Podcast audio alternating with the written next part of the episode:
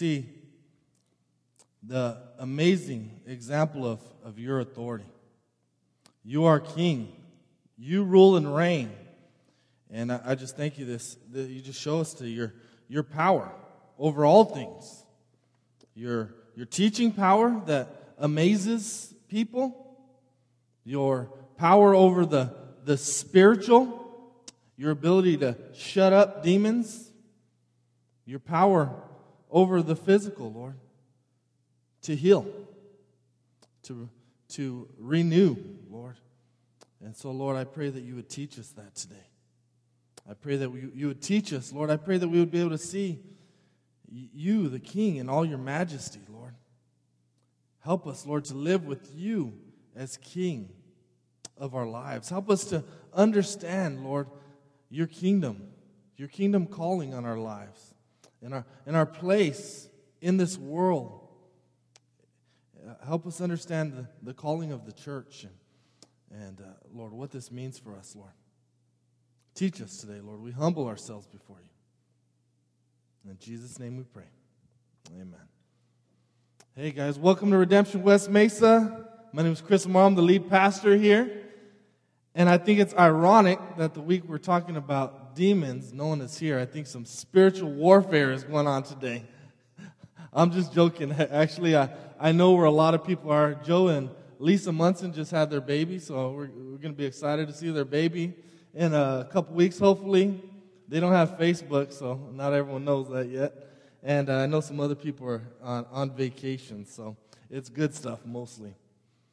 But I want to get into the scripture. I, I got a lot here in the scripture, and so I want to move fast. But one thing I talked about last week was that these gospels are like four documentaries of the life of Jesus, right? The gospel writers take the raw footage of Jesus' life and, and are trying to tell us the story, right? They're telling us the story of the good news of Jesus.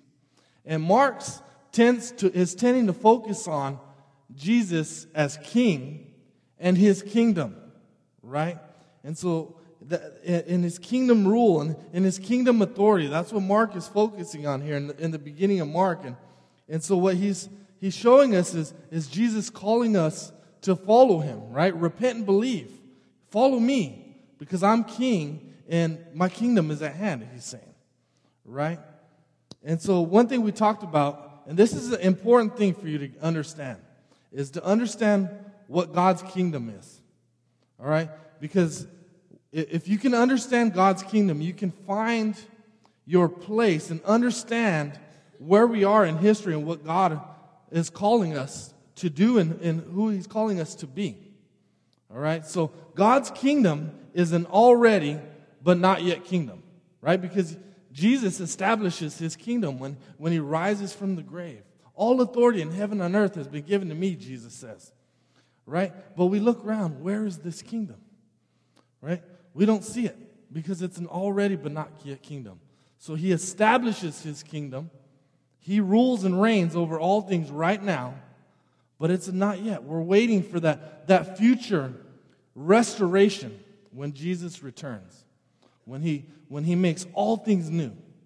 All right, one, one way you can think about it is imagine you get one of those little dollar lotto tickets. You scratch it, you win a million dollars. You're a millionaire when you have that lotto ticket, but you haven't received your prize yet. And that's how God's kingdom is. And so we're called to live in that reality like, hey, I already have that million dollars, but I haven't yet received it. And so the time we live in is, is, is the time between right? What Jesus has already done, his redemption and his future, future restoration. That's where we're living today. And it's the church age. And God has his people here intentionally, right? Because he, he, he's, he's got a plan to save people. He's got a plan to, to reveal himself to more people because he's a, God, he's a loving God who saves. And he's left his church here right? To worship Him, to live for His glory, to share the good news, to be fishers of men.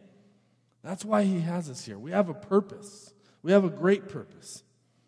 And so that's why it's under, uh, important to understand this, this, this incredible time, this incredible opportunity we have as His church to live in light of that future hope that we have when He returns. All right? So, so what we see today, all right, is we're going to see Jesus' authority as king. All right? He's validating his authority as king. We see three, three ways he does it teaching, spiritual, and physical. All right? So the first view we get here is Jesus entering into the synagogue and teaching. The synagogues were almost like Jewish churches. They had been set up when the temple was destroyed as a way for the Jews to worship God. And they would bring in guest rabbis. And so here's guest rabbi Jesus. And the amazing thing is, Jesus, he is the most incredible teacher ever, who ever lived, who ever walked. He's the most amazing. And, and it says here that they're astonished at his teaching, right? They're amazed at his authority because he doesn't teach like the scribes, right? So Mark uses this term authority, which means he teaches out of the original stuff, right? He doesn't teach like the scribes and the Pharisees. He teaches out of the original stuff. He teaches from his own divine authority, right? Because he, he, he can speak because he's God, because he is king, right? He speaks as if he's in charge. This is my truth, and that's it. So the text doesn't give us an example, a sample of his teaching here, but there are other examples in the other scripture of Jesus' authority. Whenever a, a, a scribe or any teacher or even a prophet would teach, they would say, Thus saith the Lord. Right? They don't speak with their own authority. Thus saith the Lord.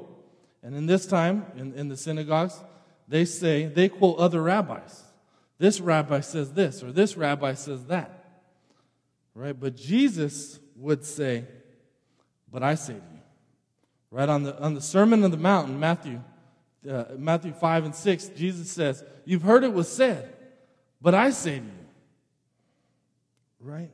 So no prophet, priest, teacher would ever say something like this. No one had the authority to say something like this. Another thing that Jesus would often do in his teaching is he would say, Truly I say to you. Or other, other translations would say, Verily, verily, I say to you. And what that, that, that statement means, truly, I say to you, is Amen. So, you know, when you agree with the preacher, you agree with the worship leader, you say, Amen. You're saying, I agree. Yes, you're validating what, what the teacher says. Right? And in this time in the synagogues, the, the scribes would say amen to, to validate someone else's teaching. Now, Jesus comes and he starts with amen. Truly, amen, I say to you. Truly, I say to you. Jesus validates his own teaching. Right? He, this, and this astonishes them. Right? So Jesus says, I take away uh, your right to judge my teaching because I'm the judge right? I'm the only one that can judge my teaching. He says, in a sense, he's saying no one has the authority to reject any part of my teaching, right? Again, because I validate myself. And there's no standard of teaching higher than myself, right? So Jesus comes in speaking powerfully. And so I thought, well, what, is, what does this really mean for our lives? As Jesus demonstrates his authority for teaching in, as, as the king, right? And what it means for us is here we are now, God's kingdom people, and it means that we must submit to his teaching authority, which is in his word. Right? So as Jesus was there, he had to submit to his teaching, he had showed his, his authority, and equally today, his teaching holds authority over our lives. 2 Timothy 3:16 through 17, one of my favorite verses. You probably know it. It's one of the most probably commonly quoted scriptures. But all scripture is God breathed. This is the NIV version. And is useful for teaching, rebuking, correcting, and training in righteousness, so that the man of God may be thoroughly equipped for every good work. Right? And so, what that is teaching us, that shows us, is that the scripture is literally God breathed. Right? It, it's the breath of God, it's spoken by God. Right? Prayer is the way we talk to God, but the scripture is the primary way God speaks to us. That's how God demonstrates his teaching authority in our lives. And, and it's our responsibility to submit ourselves to Jesus' teaching authority as king.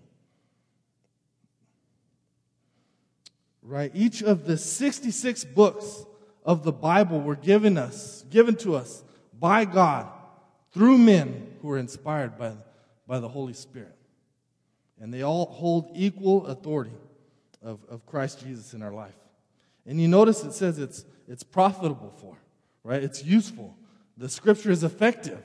The scripture is not old and outdated and, and expired. It's profitable, it's useful, it's effective. For teaching, right? Teaches us who God is, helps us understand even who we are, and, and makes sense of this world around us. It says reproof here in the ESV. In the NIV, it says rebuking us. The idea is that it, that it, it convicts us. The scripture convicts us. It, it points out the error in our lives. It helps us to see what is wrong in our life. Right? So it convicts us, it, it reveals us. But it doesn't just leave us there, right? Because the scripture then corrects us. Tells us here, here's where you've fallen out of line. And, and then it corrects us and puts us, puts us back in line, right? So that we can walk in line with the truth of the gospel, so that we can walk in the ways of Christ. And the final thing it says, it, it trains us in righteousness. So it continually trains us to, to live as God would want us to live, to live for His glory. And it thoroughly equips us for every good work. Right? So God gives us His scripture to uh, equip us for, for His ministry, to equip us, the church, for the mission that He has here for us. We, we cannot fulfill God's mission without Scripture, without coming under the authority. And it says it makes us mature and complete. Right? You can't be mature and complete. You can't be a mature Christian without submitting yourselves under the Scriptures con- continuously. And, and God matures us and makes us wise. Right? And makes us uh, wise and not foolish. So uh, when I uh, first started going to East Valley Bible Church back in 1999. East Valley Bible is now Redemption Gilbert. When I first went there, they, they were teaching on the, the doctrines of grace, or the doctrines of predestination, election, whatever you want to call it, Calvinism. And the first time I heard it, I totally just could not accept it. Right? They're clearly teaching the scripture. I was hearing it, I was looking at the scriptures. But my problem was what the, the scriptures weren't line, lining up with my beliefs, and they weren't lining up with my experience.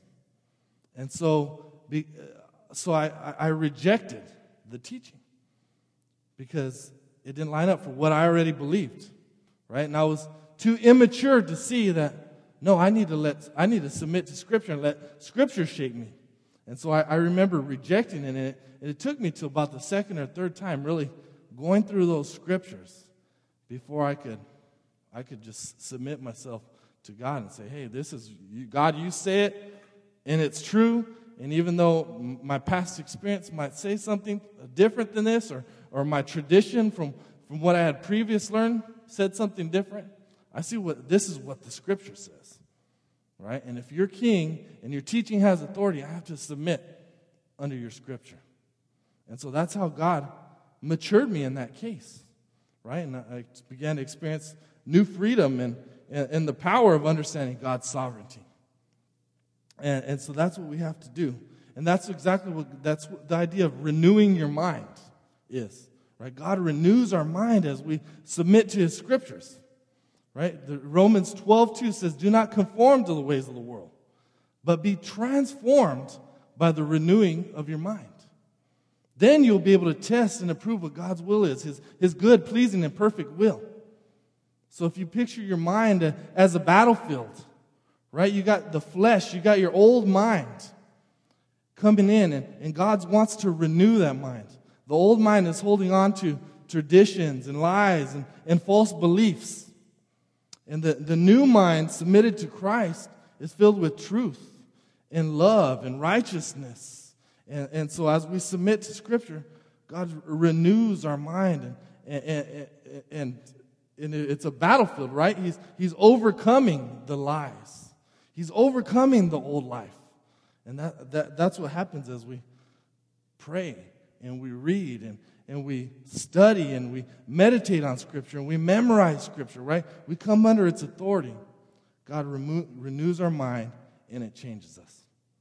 And what our mind, what you believe, affects your behaviors, right? It's going to affect your actions, how you live. And so it's really important to submit your mind to, to Christ. All right. The second part here, we see this amazing scene. I'm not going to re- read it again. But we see here, same scene. Jesus is still teaching. They're still amazed at his authority. Crazy guy runs in, right? Calling Jesus the Lord and, and saying, who, who, are you? You coming to destroy us? He calls him the Holy One of God. And Jesus, you know, he just shut up and get out of him. He displays his power over the spiritual world right? Over the, over the demonic. And that's what Mark's purposely given us this, this story again to tell us hey, Jesus has authority over teaching and now, and now the spiritual world. And so I want to address, first thing, is I want to address the reality of, of demons, right? If, if God is real, it's equally plausible that demons and Satan are real. If you can believe in one, you should be able to believe in the other. And and ultimately, we, we can believe demonics are real, the demonic is real because Jesus says it's real. The scripture tells us in Ephesians 6 that about this reality of Satan and the spiritual forces of, of evil that are against us. Right? And, it, and, and it, then it tells us to put on the full armor of God. It tells us how we can, we can fight against Satan and his evil schemes. But there's two common, and if you want more information about demonic or anything, there's going to be a blog on the website. I just don't have a lot of time to talk about it. Go look at the blog, it'll be up this week. But there's two common errors that we can make with, when it comes to the demonic.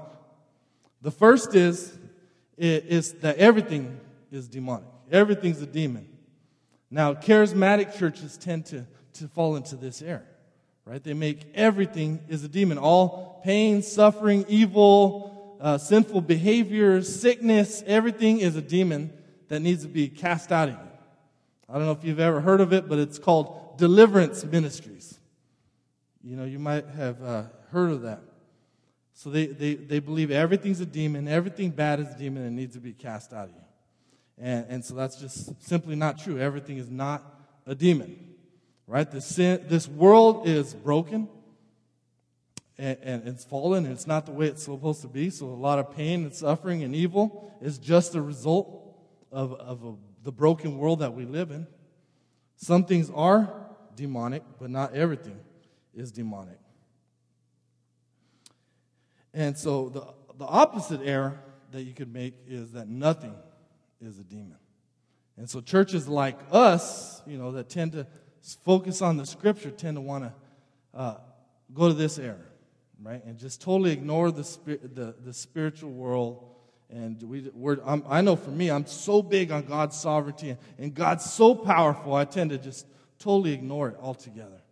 But the Bible speaks of, of the reality of it. And so uh, it's dangerous to make the, the opposite error as well.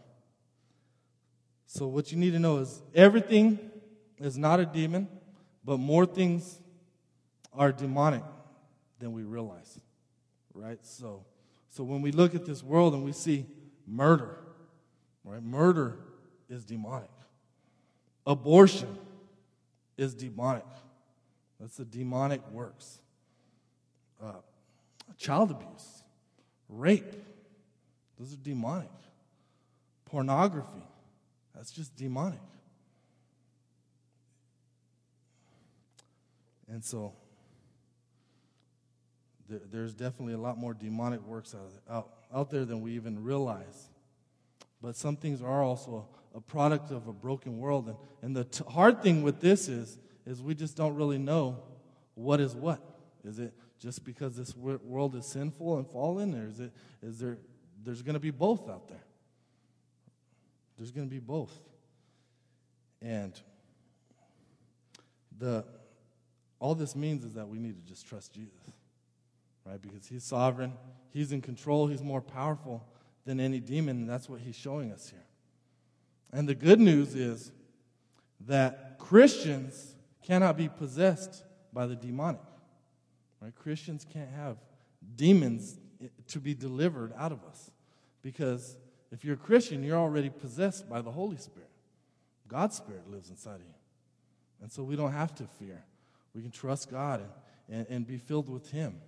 And although Satan's still alive and working and, and seeks to, to devour us like a roaring lion, with the script, the picture of the scripture is, is we can trust in God.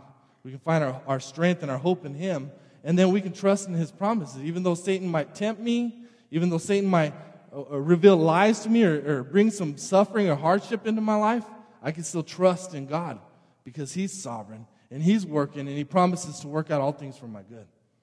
So that's the, that's the good news. Our King is more powerful than Satan, and we can trust Him. So, so, uh,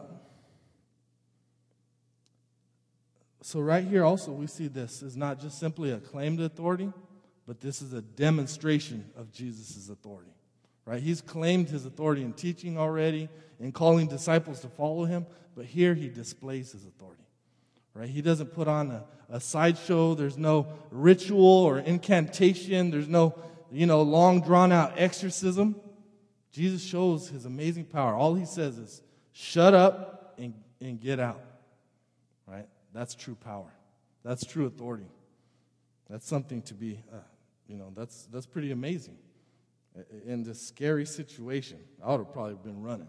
I would have run out that door. I would have been the first one out. and uh, so let's, uh, I want to move to the next section here. But I, I, think that's what, that's what Mark's just showing, right? This uh, amazing power and authority, kingship of Jesus over the demonic and spiritual world. The last one we see is Jesus' authority over the physical world. And uh, this is the most convenient uh, healing of all Jesus' ministry right here, right? He heals the lady, uh, Mark's, uh, Peter's mother-in-law, to come serve them dinner, right? Most convenient.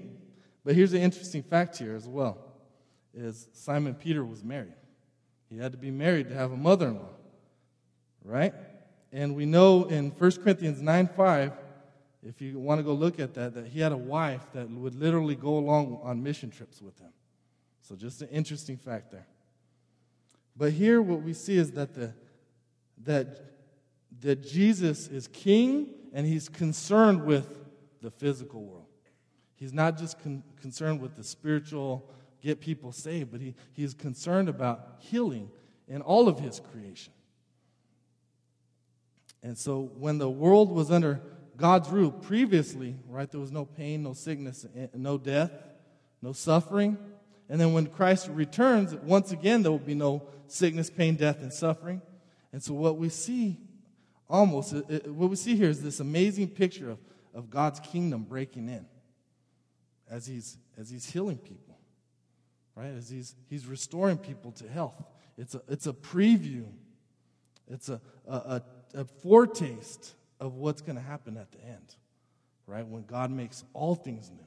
He's going to bring healing to all things and, and restoration to all things. And so that's what we're seeing. And, and Joel's going to talk more about this next week, so I don't want to steal his thunder here. But I just here's a I just want to give you a few application here. The first thing is we see is Jesus' kingdom rule brings healing and wholeness to any area that uh, comes under his authority. Right? So when we come under his teaching authority, he brings healing and wholeness to our minds. When people come under his, his spiritual authority, it brings healing and wholeness to our, to our soul. Right? We're restored to the relationship with the one that we're created for. Healing and wholeness and the third one is we see his physical authority brings healing and wholeness to, to not just the body, but to the whole world, which God is, is concerned with. Second thing we see is his kingdom authority extends over every area of life. and reality, right? Every so his teaching, sense of life, spiritual soul, physical body, same idea. And so Jesus has absolute authority over every area of our lives. Right? There's no no part of our life where we can say, This is for me, Jesus, and you can have this part, but this is for me. It's all belongs to Him. All of life is all for Jesus if He is King. That's important. And the third one is that deep down, we all need a king. We all need a king, yet we resist. I want to read a quote from you for you. When we come to Christ, we almost always come looking for someone to help us and love us, not to rule us. But we must receive him as a ruler.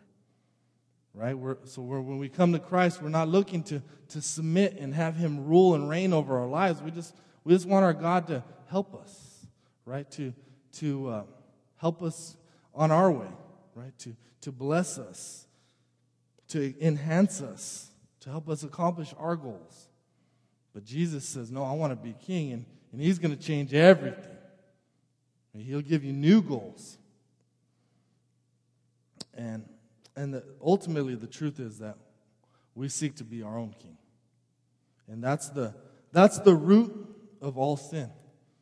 The root of all sin is that we seek to be our own king. It's, it started in the beginning when Adam and Eve rebelled against God. I spoke about this a little bit last week right? This, they, they, they didn't believe God. And so they reject God and they seek to take control of their own lives. They say, I'm going to do it my own way and seek to depend on themselves. That's what pride does. And that's all of our problem. All of our root problem is pride. I want you to get that. And so the way you'll be able to, to see pride working out is, is when you're in control of your own world, you're trusting in yourself, you're not trusting Jesus. And so the opposite of trust is always fear. It will always lead to fear. Now, fear might not manifest itself in your life when things are going well, right? When I'm pridefully controlling my own life and I have my own goals and my own desires, then and, and it's going well, you're probably not going to feel fear. But as soon as you lose control of your world, you're going to you're going to feel fear. You're going to feel stress and anxiety. And you're not going to be able to sleep at night eh, because you're, you're, you're trying to, oh, I got to get it all back together. Right? That's, that's, that's a life of rebellion towards God. And so here's some examples of some fear. You might have a fear of exposure. You might have fear of consequences or rejection. You might have a fear of the unknown or the future. I'd like you to, or, or a big one is a, a fear of failure. Right, so think about that. Do any of those ring a bell in your head? Fear of exposure, fear of consequences, rejection, fear of the unknown, of the future, or failure. We probably all experience at least a couple of those fears regularly in our life. And what those reveal is, is that we're pridefully trying to be king of our own life. And what will happen is because of those fears, it'll lead to sinful behaviors and negative emotions to control the world around us. Right? So we'll, we'll, we'll fear, we'll withdraw from people, we'll hide from people.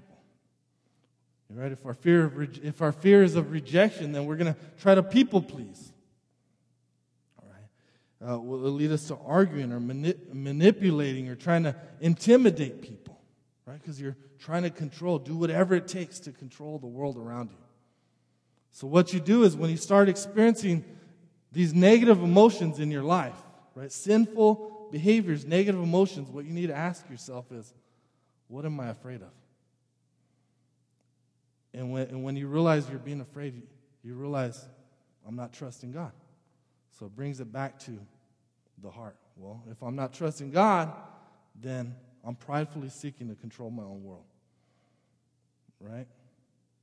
So pride leads to me controlling my world which is going to lead to fear and, and negative emotions and behaviors. Where the opposite is when I'm trusting God, right? Uh, for example, let's say uh, my natural tendency is to fear others, I, I, fear rejection. And so when anyone says anything, uh, so I, I try to people please and make people happy, right? And so when someone rejects me, it, it hurts me to my core. And, and, and, it makes me respond sinfully back towards them. But when I'm, I'm trusting God and, and I'm believing His truth, I can, I can love people even when they reject me because I have everything I need from Christ Jesus. Right? I don't have to fear people's rejection, and I can love difficult people because I have everything I need in Christ. I'm trusting Him, and I'm operating from, from trust in, in Him as King and authority over my life. Right? So you're always going to see the when you start seeing the, the problem behaviors and emotions, they're just, they're just, uh, how could you say it? They're just the alert for you to look deeper in your heart. Right? And, and, and what did Jesus call us to? Right? Jesus, when he reveals his kingdom is at hand, he says, repent and believe. Right? The Bible always calls us to repent and believe, or, or faith right? Repentance and faith.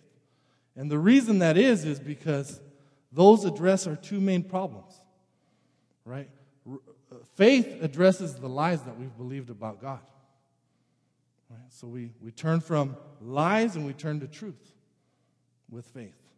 And then repentance deals with our us trying to be king of our own life. Right? So we're believing lies, we're trying to control our own world, and Jesus says, repentance and faith. Turn from the lies, turn to truth, and, and stop being king of your own life and surrender to my, king, my kingdom authority. And that's why repentance and faith are so important. And so Christians continually do that all of our life repentance and faith. And, and that's how God continually gets us to surrender more and more control of our life. And that's how God continually sanctifies us. All right. I want to read this quote and, uh, and then I'll pray. Here's what Jesus is saying Follow me because I'm the king you've been looking for. Follow me because I have authority over everything. Yet I have humbled myself for you because I died on the cross for you when you didn't have the right beliefs or the right behavior. Because I brought you news, not advice. Because I'm your true love, your true life. Follow me. Lord Jesus, I. I pray, Lord, that you would help us, Lord, to see, Lord, as we, we see the easiest things to see, Lord, is our, our, our, our problem behaviors, Lord. Help us go deeper and see, Lord, that the deep root of that is us trying to be king of our own life, Lord, and, and that we need to surrender to your kingship and have a renewed mind and have a renewed soul and, and have a just a, all, a whole renewed life, Lord. we love you and we worship you, Lord. In Jesus' name we pray. Amen.